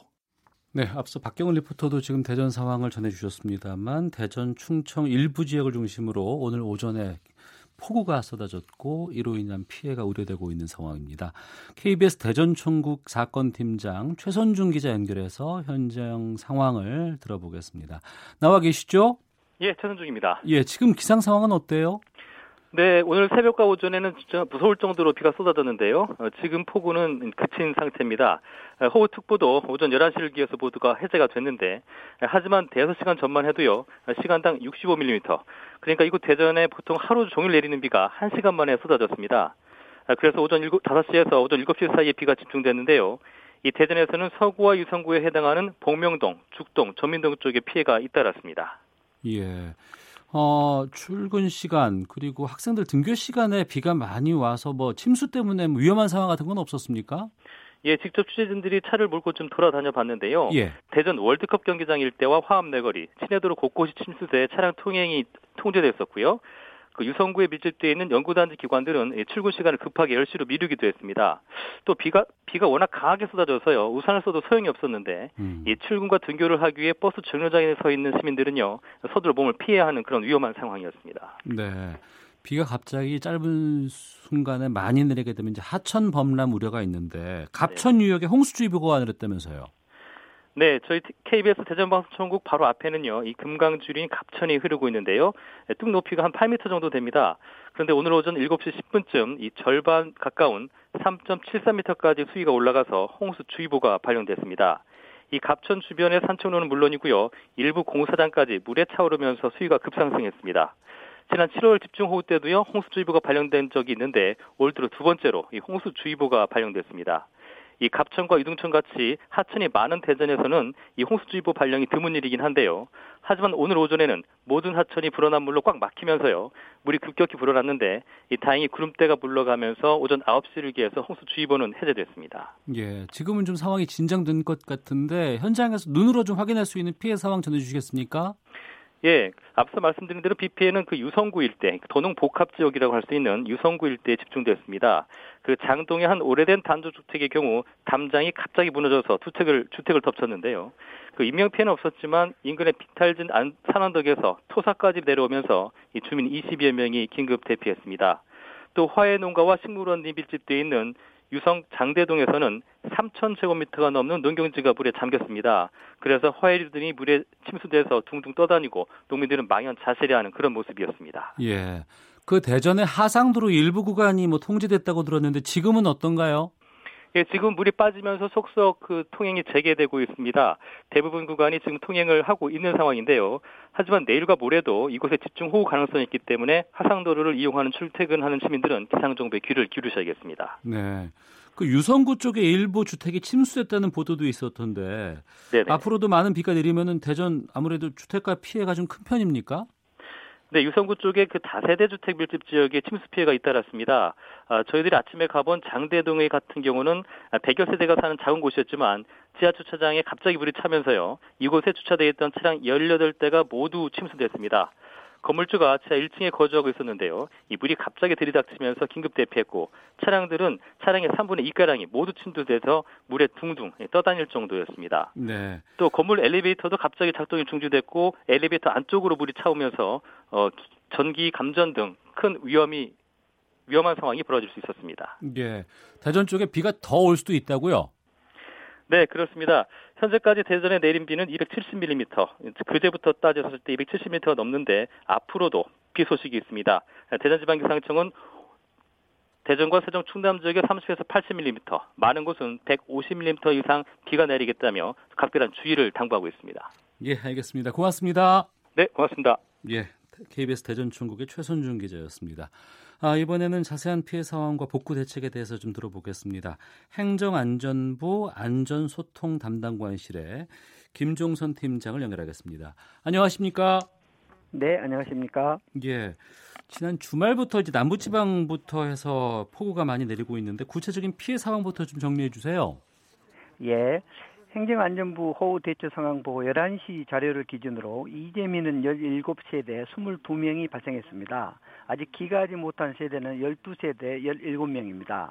사전 대피했던 53세대 70명 가운데 52세대는 69명은 기가 마치셨습니다. 충북 영동에 계신 한 분만 친인척 집에 대피 중이시고요. 농작물 침수는 모두 281.2헥타로 전남과 경북, 경남 지역 농경지 0.8헥타가 매몰된 것으로 집계됐습니다. 도로는 모두 64곳과 전라선 철도 압록에서 구례 구간이 침수되었으나 모두 복구돼 정상 통행 중에 있습니다. 이 밖에도 주택 침수는 광주에서 26건이 발생했는데요. 밤사이 대전에서도 27건이 침수 신고돼 현재 현장을 확인하고 있습니다. 네. 지난번 태풍보다 이번 폭우의 여파가 더 큰 것 같은데 왜 그런가요? 예, 무엇보다도 많은 비와 강풍을 동반했던 태풍 솔리그 영향에서 회복되기도 전에 국지성 집중호우가 이어지면서 피해를 키웠다고 말씀드릴 수 있습니다. 이번 집중호우는 태풍이 지나간 뒤에 북쪽에서 내려온 찬 공기와 중국 동해상에서 유입된 수증기층이 만나면서 폭우가 내리게 된 건데요. 이런 상황에서 도로와 주택, 농작물에 대한 침수 피해가 접수되고 있는 상황입니다. 네. 어제는 광주 쪽, 오늘은 대전 쪽에서 침수 피해 신고가 더 많았다면서요. 네, 그렇습니다. 행정안전부 호우 대처 상황 보고에 따르면 현재 강주 시 내 모든 도로는 정상 통행되고 있습니다. 대전 광역시 역시 밤사이에 많은 비가 내리면서요. 오전 출근기가 등교에 어려움을 겪으신 분도 많았는데요. 신고 접수도 많았습니다. 대전 광역시는 유성과 대덕구에 집중호우가 피해가 집중됐는데요. 유성구와 대덕구에서는 접수된 침수 피해는 27건으로 어제 강주 광역시보다 한 건 더 많은 것으로 밝혀졌습니다. 예. 그 도로 침수돼서 차량 통행에 문제가 있는 지역이 지금도 있습니까? 예, 대전은 현재 하상도로 전체 구간과 한밭 지하차도와 갑천대교 지하차도를 포함한 모두 세 곳에서 일부 통제되고 있는데요. 오늘 오후에는 해제될 것으로 보입니다. 이 밖에 대전 시내 나머지 구간은 모두 정상 소통되고 있습니다. 네. 그 태풍 쏠리고 오기 전부터 여러 대비책들을 우리가 많이 갖고 있었는데 이번 폭우에는 좀 그런 대비들이 유효하지 않았을까 싶기도 하거든요. 예, 정부와 지자체 유관기관은 물론 국민 여러분과 또 언론들께서 예, 스스로 안전을 지키기 위한 대응 매뉴얼을 잘 실천해서 덕분에 태풍을 대비했던 사전 준비들이 이번 폭우에도 유효성을 이어가고 있습니다. 다만 장마철 기상 상황과 대비해서 행정안전부는 무엇보다도 인명 피해를 최소화하고요, 또 차량 침수 피해를 최소화하는 데 역점을 두고 있습니다. 특히 태풍은 사전에 예비하고 대비할 수 있는 시간이 그래도 있습니다만 집중호우와 태풍과 다른 점은 특정 지역을 중심으로 그것도 국지적으로 많은 비를 내리다 보니 사전에 대응할 만큼의 효과를 볼 수 없는 경우가 있다는 점을 말씀드리고 싶습니다. 네. 피해 발생 지역의 복구 작업은 어떻게 하고 있습니까? 예, 집중호우로 침수 피해가 많은 광주광역시는 공무원과 소방서 또 경찰과 군인 자원봉사 인력을 포함한 장비를 동원해서 양수 작업을 실시했고요. 현재 응급 조치는 완료된 상태입니다. 이렇듯 도로와 하천의 크고 작은 피해로 차량이나 보행자 통행이 불가능한 지역은 통행을 우선 차단하고 응급 복구를 마친 뒤에 통행을 재개하고 있습니다. 참고로 경남 함안군 소화천 제방 유실 구간에 대해서도 응급 복구도 완료된 상태입니다. 네. 어제 보니까 그 양수기 동원에서 펌핑 작업과 같은 복구 작업들에 대한 보도가 많이 나왔어요. 이 복구 작업에도 단계가 있을 것 같은데요. 네, 그렇습니다. 침수 주택의 경우에는 이미 양수기와 인력을 동원해 물을 빼냈고요. 일부 광주 시내 지하 도로가 침수되면서 양수 작업을 지연되었지만 현재는 모든 구간이 통제 재개된 상태입니다. 이처럼 피해가 발생했을 때 2차 피해가 발생하지 않도록 응급 복구를 실시한 다음에 지자체와 관계 기관에서 정확한 피해 조사를 하게 되는데요. 그 내용을 바탕으로 원상 복구 계획을 수립하고 또 복구 사업을 진행하고 있습니다. 네. 어, 피해가 발생한 곳은 그 국가 차원의 보상 받을 수 있다고 들었습니다. 여기에 대해서 어떤 방법들이 있는지 좀 소개해 주시겠습니까? 예, 그 침수된 주택의 경우에는요, 100만 원이고요. 전파된 경우에는 1,300만 원을 지원하고 주택 복구 자금을 은행에서 연 1.5%그 금리로 융자 자원하고 있는데요. 현실적으로 이 금액이 크게 부족하다고 느끼실 겁니다. 그래서 정부는 그 가입자 부담을 최소화하고 현실적 보상이 가능한 정책 보험인 풍수해 보험 가입을 권해드리고 있습니다. 건축물 대장에 등록된 주택과 또 100제곱미터 이상의 규격화된 온실을 소유하고 계시다면 누구나 가입하실 수 있고요. 규모에 따라 다르겠지만 80제곱미터 주택 기준으로 3만 원 선의 본인 부담이 비용이 있습니다. 네. 예, 또 풍수해 보험 혜택을 받게 되면요 일반적인 주택 복구 자금보다는 실질적인 복구 비용을 덜 수 있는 장점이 있고요. 예, 따라서 자연재해를 있기 전에 가입하신 것을 권해드리고 싶습니다. 예, 알겠습니다. 아, 끝으로 그 피해 최소화하기 위한 부 정부 부처의 좀 계획 말씀해 주세요. 예, 우선 이재민을 위한 구호 물자 지원과요, 이재민 시설 점검을 지속하고요, 또 피해 집중호우 피해 최소화를 위해서 평소에 굴착기 만 100여 대와 덤프트럭 5,400여 대, 양수기 4만 9,600여 세대를 언제든지 신속하게 투입할 수 있도록 관리하고 있습니다. 또한 그 집중호우 대비 행동 요령을 사전에 배포하고요. 실천할 수 있도록 도울 예정이며 기상 상황을 실시간으로 모니터링하면서 전국 지자체와 또 유관 기관 협조 아래서 추가로 발생할 수 있는 취약 시설을 중심으로 예찰 활동을 지속적으로 해 나갈 계획입니다. 예, 알겠습니다. 고맙습니다. 네, 감사합니다. 네, 행정안전부 안전소통 담당관실의 김종선 팀장이었습니다.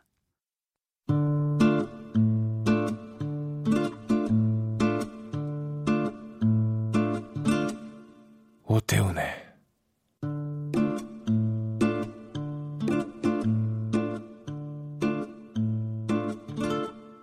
시사본부 네, 매주 화요일 연예 문화 소식의 이면의 의미를 알아보는 하재근의 문화살롱 코너입니다.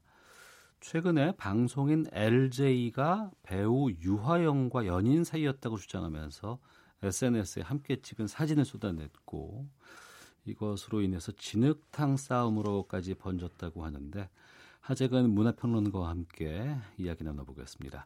어서 오십시오. 예, 안녕하세요. 예. LJ와 유화영이 누군지부터 좀 소개해 주세요. 네, LJ 씨는 예. 과거에 그 가수 매니저로 활동하다가 나중에 본인이 직접 방송인으로 데뷔를 한 거죠. 예. 그리고 이선정 씨라고 과거에 활발하게 활동했던 배우 있는데 예. 2013년에 이성정 씨하고 결혼했다가 3개월 만에 이혼해서 음. 화제가 됐던 그리고 최근까지 방송인으로 활동하고 있는 분이고 네. 그다음에 유아영 씨 같은 경우에는 과거에 톱 아이돌 걸그룹이었던 티아라 네. 티아라의 멤버로 데뷔해서 요즘에는 배우로 활동하고 있는 어, 연예인입니다. 예. 이 사건이 어떻게 시작됐는지부터 좀 말씀해 주세요. 어, 이 사건이 이제 그 8월 23일에 LJ 씨가 자신의 SNS에 유아영 씨하고 찍은 사진들을 몇 장을 쭈루루 올린 거예요. 어. 그 사진들을 올리면서 뭐 항상 고마워 류화영 그리고 DJ DOC의 이하늘 씨를 언급하면서 뭐 전 형님보다 한 살 어립니다. 근데 이하늘 씨가 17살 어린 그 여성분하고 결혼했거든요. 네. 그래서 LJ 씨도 지금 그 유아영 씨하고 그 열 몇 살 정도 나이 차이가 나니까 음. 그 이하늘 씨하고 그 부인과의 관계 비슷한 관계 그 우리 그러니까 LJ 씨하고 유아영 씨와 자기 자신들도 어. 이하늘 씨 부부와 비슷한 관계라고 암시하는 거 아니냐. 즉두 예. 사람 사이가 연인 사이라고 지금 이 대놓고 말을 하고 있진 않지만 음. 그걸 지금 방증하고 있는 거 아니냐. 네. 그렇게 이제 논란이 터진 거고. 근데 유아영 씨의 언니가 이 사진을 내려달라고 공개적으로 말을 했는데도 이제 내리지 않는 거죠. 음. 그러니까 네티즌들이 아 이거 그러면 무단으로 일방적으로 사진을 올렸구나. 네. 그래서 네티즌들이 뭐라고 하니까 이제 LJ 씨가 아니 내가 내 사랑하는 사람 추억 간직하는 게 잘못이냐? 내 여자친구랑 여행 간 게 잘못이냐? 이런 식으로 대응해서 크게 파문이 인 사건입니다. 근데 그 사진을 공개적인 곳에다가 올린 거예요? 자신의 SNS에. 어. 예. 비공개로 올린 것도 아니고. 예, 그러니까 모두 다 봤기 때문에 이런 논란이 벌어진 거죠. 예. 근데 이 LJ라는 분은 왜 이런 행동을 한 거예요? 그러니까 LJ 씨는 그 사람들이 자꾸 뭐라고 하니까 거기에 대해서 이제 말을 했는데 화영 씨하고 자기 유아영 씨하고 자기가 2년 동안 교제했다. 근데 음. 유아영 씨하고 어떤 일로 크게 다툰 이후에 이 사진을 올리게 된 것이고 나는 단지 유아영 씨한테 미안하다는 사과를 듣고 싶었을 뿐이다. 이렇게 말을 했는데 유아영 씨 측에서는 아니다. 우리는 사귄 적 없다. 음. 이렇게 부인을 해 가지고 또 논란이 됐죠. 그러니까 사진에는 두 사람이 공이 다 나오는데 네. 한쪽에서는 사귀었다고 얘기를 하고 있고 또 한쪽에서는 사귄 적이 없다. 예. 그러니까 아, 사진만 봐서는 그냥 뭐 친한 온의 관계라고 해도 되는 정도의 사진인데 음. 근데 그 사진을 놓고 이제 LJ 씨는 우리가 사진 것의 뭐 증거다 이러는 거고 유아영 씨는 사귀지 않았다라고 했는데 그러니까 LJ 씨 측에서 재차 이제 뭐 어, 2년 동안 사귀었다고 말을 하면서 메시지를 공개한 거예요. 아, 그 둘 간의 오간 메시지를 또 예. 공개를 했어요? 거기서 또 유아영 씨가 뭐 이런저런 말을 했는데 네. 그 말에 대해서 LJ 씨는 추억은 없다 너랑 못 믿겠다 이제 이런 식의 말을 한 거예요. 음. 그러니까 뭔가 연인 사이에 헤어지는 것처럼 네. 그리고 나서 LJ 씨가 어느 기자랑 인터뷰하면서 오열을 또 하고 사귄 게 맞다고 음. 그러니까 이제 유아영 씨 측에서 어 즉 사실은 사귄 건 사귀었다라고 인정을 한 거죠. 네. 그럼 그러한 폭로에서 유아영 씨 측에서도 여러 가지 얘기들이 좀 예. 아니면 자기 주장을 좀 펼쳤을 예. 것 같은데. 유아영 씨가 방금 말씀드린 것처럼 사귄 건 사귀었다라고 인정을 하면서 이제 뭐라고 그랬냐면 LJ 씨는 2년 사귀었다고 그랬는데 유아영 씨는 아니다. 1년 동안 알고 지냈는데 음. 얼마 전에 사귀자고 본격적으로 정식으로 얘기를 해서 한 일주일 정도 사귀었다. 음. 그런데 사귀는 동안 폭력성과 지나친 집착으로 인해서 헤어졌다. 네. 라고 하면서 LJ 씨가 음. 데이트 폭력, 자기가 자살하겠다고 협박했다. 음.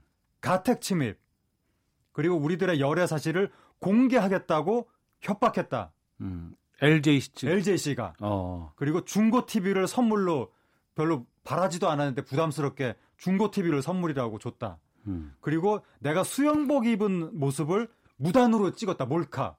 이런 잘못을 저질렀다고 유아영 씨가 폭로한 겁니다. 네. 그 폭로에 대해서 그러면 그 LJ 씨 측의 반응은 네. 어떻게 나왔어요? 그러니까 LJ 씨가 몽땅 거짓말이다. 네. 유아영 씨가 하는 말이. 유아영 씨가 거짓말을 멈추기 바란다. 네. 그러니까 우리는 서로 집을 오갈 정도로 매우 친밀했기 때문에 뭐 가택 침입이니 이거 자체가 말이 안 되고 음. 그리고 어이 서로 굉장히 친밀하게 지냈다는 것은 CCTV 보면은 다 아는데 네. 그리고 몰카니 뭐니 말도 안 돼. 우리가 워낙 친밀했기 때문에 서로 사진 찍고 놀았는데 무슨 몰카라는 게 뭔 소리냐. 그냥 사- 그런 평소 일상의 사진일 뿐이다. 유아영 씨의 거짓말에 지친다. 이렇게 이제 부인을 했는데 이게 그러니까 어 처음에는 LJ 씨가 유아영 씨의 사적인 그 어떤 모습이 담긴 사진을 왜 무단으로 공개를 하는 거냐. 이거 자기들이 사귀었으면 사귀었고 헤어졌으면 헤어졌지. 왜 이걸 대중한테 무단으로 알리는 거냐. 그것 음. 때문에 굉장히 크게 논의 됐었거든요. 네. 그런데 유아영 씨가 거기에 대해서 그냥 아 그냥 우리의 사적인 부분이고 지나간 일이다. 뭐 이렇게 어, 이 LJ 씨가 더 이상 포- 그런 식의 어, 무단 공개를 안 했으면 좋겠다. 음. 그 말까지만 딱 했으면 더 이상 이거 이 문제 가지고 다음에 사적인 문제 가지고 더 할 얘기가 없는 거죠 이거는. 네. 그런데 제가 바- 방금 말씀드린 것처럼 유아영 씨가 LJ 씨 측에 대해서 예. 데이트 폭력했다, 뭐 협박 협박을 했다, 가택 침입을 했다, 수영복 몰카를 찍었다 이런 식으로 말을 하니까 근데 음. LJ 씨는 여기서 저 부정을 하고 있잖아요. 그러니까 이거는 어 갑자기 진실을 밝혀야 되는 사건으로 바뀐 겁니다. 네. 왜냐하면 유아영 씨의 주장이 맞는다면 LJ 씨는 처벌을 받아야 됩니다. 음. 데이트 폭력이라든가 협박을 했으니까. 네. 그리고 연예인으로서의 생명도 거의 끝나는 거죠. 이런 정도의 잘못을 저질렀다면. 그런데 만약에 LJ 씨 주장처럼 유아영 씨가 거짓말을 했다면 이거는 무고 사건이 되는 거잖아요. 음. 그러니까 이거는 어, 둘 중에 한 명은 어, 이 용서받을 수 없는 잘못을 저지른 셈이 되는 것이니까 갑자기 이게 원래 처음에 사적인 문제인가 그랬었는데 나- 어, 상황이 진실을 밝혀야 되는 문제로 비화가 돼 버렸습니다. 네. 일반인들 사이에서 데이트 폭력이라든가 네. 서로 간의 뭐 오해라든가 이런 예. 것 때문에 뭐 틀어지는 경우는 많이 봤어요. 예. 뭐 연예인들도 그럴 수 있다고는 치, 뭐할 수 있지만 네. 이런 치졸한 이야기들, 사적인 관계에서 벌어지는 일들이 네. SNS라는 공개적인 채널을 통해서 또 아무래도 대중에게 많이 알려진 연예인들이기 때문에 이로 인한 파장들도 커질 것 같은데 네. 좀 서로 복수하는 양상으로 보이기도 하거든요. 어, 일단은 LJ 씨가 뭔가 유아영 씨에 대해서 굉장히 서운한 마음이 있었던 것 같고 그에 대해서 복수하는 거 아니냐. 그러니까 음. 이게 일종의 넓은 의미의 복수 영상 아니냐. 그러니까 영어로 하면 revenge 포르노라고 해가지고 사귀었을 당시에 사진이나 동영상을 헤어진 이후에 무단으로 이제 배포하는 주로 이제 남자들이 그런 일을 많이 하는데 네. 그럼 이제 그 여성의 사회생활에 막대한 지장이 초래되기 때문에 음. 이거 서구에서는 절대로 용납할 수 없는 범죄라고 서구에서는 생각을 하고 네. 우리나라에서도 이 문제의 심각성을 요즘에 이제 많이들 알아가고 있거든요. 음. 그래서 이제 LJ 씨가 어 처음에 이제 사진을 공개했을 때는 그 사진의 수위가 뭐 이렇게 엄, 굉장히 높은 수위의 사진은 아니었지만 그래도 여성의 동의를 구하지 않은 상태에서 일방적으로 공표했다는 의미에서 이것은 사회 도의적으로 굉장히 어, 질타를 받아야 될 사안이 아니냐. 처음에는 그, 그 문제가 논란이 됐었죠. 네. 우리가 좀 이 사건을 이 네. 둘만의 문제로 그냥 넘기는 것보다는 좀 사회 전반으로 봤을 때 이게 문제를 함의하고 있는 부분도 있을 네. 것 같아요. 어떤 걸 말씀하실 예. 수 그러니까? 이제 방금 말씀드린 것처럼 이 아무리 사귀었던 사이를 할지라도 상대방 과의 관련된 그 일신상의 문제를 무단으로 어, 내가 공개하는 거. 음. 그것은 절대로 해서는 안 되는 행위인데. 네. 즉, 어, 사생활의 일방적 폭로. 음. 이것은 특히 뭐 사진이나 동영상을 공개한다? 이건 있을 수 없는 일인데. 네. LJC가 이것을 왜 아무 둘 사람, 두 사람 사이에 무슨 일이 있었다 할지라도, 어, 공개를 하면 안 되는 거고. 음. 이거 요즘에 이런 일을 하는 남자들이 너무 많아서 네. 여성들이 좀 불안해합니다. 어. 그래서 그 그러니까 일종의 이별 폭력, 이별 범죄 이렇게 어. 말을 할 수가 있는데 예. 남자랑 사귀다가 이별하는 게 너무 무섭다. 도대체 안전하게 이별하는 방법이 뭐냐? 어. 남자가 이별할 때 자꾸 해코지를 하려고 하니까 예. 그것 때문에 여성들이 굉장히 두려워하는데 이것도 일종의 그런 것을 연상해 하는, 연상하게 하는 부분이 있어서 어. 이게 일단 하나의 사회적인 문제고 예. 그또 하나가 요즘에 미투 사건, 뭐 미투 폭로 이런 것들이 벌어지면서 객관적인 증거가 없어도 여성의 주장 그 자체가 증거다.